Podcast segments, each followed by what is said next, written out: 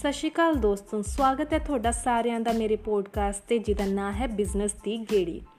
ਮੇਰਾ ਨਾਮ ਹੈ ਜਸਪਿਤ ਕੰਬੋਜ ਤੇ ਮੈਂ ਇਹ ਨਵਾਂ ਪੋਡਕਾਸਟ ਸ਼ੁਰੂ ਕੀਤਾ ਹੈ, ਜਿਹਦੇ ਵਿੱਚ ਅਸੀਂ ਗੱਲ ਕਰਾਂਗੇ ਕਿ ਕਿਵੇਂ ਤੁਸੀਂ ਆਪਣੇ ਬਿਜ਼ਨਸ ਨੂੰ ਵਧਾ ਸਕਦੇ ਹੋ। ਇਸ ਪੋਡਕਾਸਟ ਵਿੱਚ ਅਸੀਂ ਨਵੀਂ ਮਾਰਕੀਟਿੰਗ ਟੈਕਨੀਕਸ ਸੇਲਸ ਟੈਕਨੀਕਸ ਤੇ ਨਵੀਂ ਡਿਜੀਟਲ ਮਾਰਕੀਟਿੰਗ ਟੈਕਨੀਕਸ ਬਾਰੇ ਵੀ ਗੱਲ ਕਰਾਂਗੇ।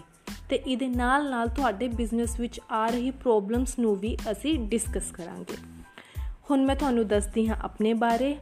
ਮੇਰਾ ਨਾਮ ਹੈ ਜਸਪ੍ਰੀਤ ਤੇ ਮੈਂ ਦ ਸਿਟੀ ਬਿਊਟੀਫੁਲ ਯਾਨੀ ਚੰਡੀਗੜ੍ਹ ਤੋਂ ਬਿਲੋਂਗ ਕਰਦੀ ਹਾਂ। ਪਿਛਲੇ 3 ਸਾਲਾਂ ਤੋਂ ਮੈਂ as sales and a marketing person ਅਮੈਲਸੀਅਸ ਨਾਲ ਕੰਮ ਕਰ ਰਹੀ ਹਾਂ, ਜੋ ਕਿ ਇੱਕ ਡਿਜੀਟਲ ਮਾਰਕੀਟਿੰਗ ਕੰਪਨੀ ਹੈ।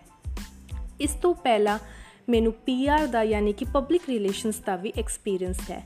ਤੇ ਹੁਣ ਮੈਂ ਜਿੰਨਾ ਵੀ ਮੈਨੂੰ ਐਕਸਪੀਰੀਅੰਸ ਹੈ, ਉਹ ਸਾਰਾ ਤੁਹਾਡੇ ਨਾਲ ਸ਼ੇਅਰ ਕਰਾਂਗੀ ਤੇ ਉਮੀਦ ਕਰਦੀ ਹਾਂ ਕਿ ਮੇਰੀ ਦਿੱਤੀ ਹੋਈ ਬਿਜ਼ਨਸ ਟਿਪਸ ਤੁਸੀਂ ਫੋਲੋ ਕਰੋਗੇ ਤੇ ਤੁਸੀਂ ਆਪਣਾ ਬਿਜ਼ਨਸ ਹੋਰ ਚੰਗੀ ਤਰ੍ਹਾਂ ਵਧਾ ਸਕੋਗੇ। ਇਹ ਸੀ ਮੇਰਾ introduction podcast stay tuned for my next podcast thank you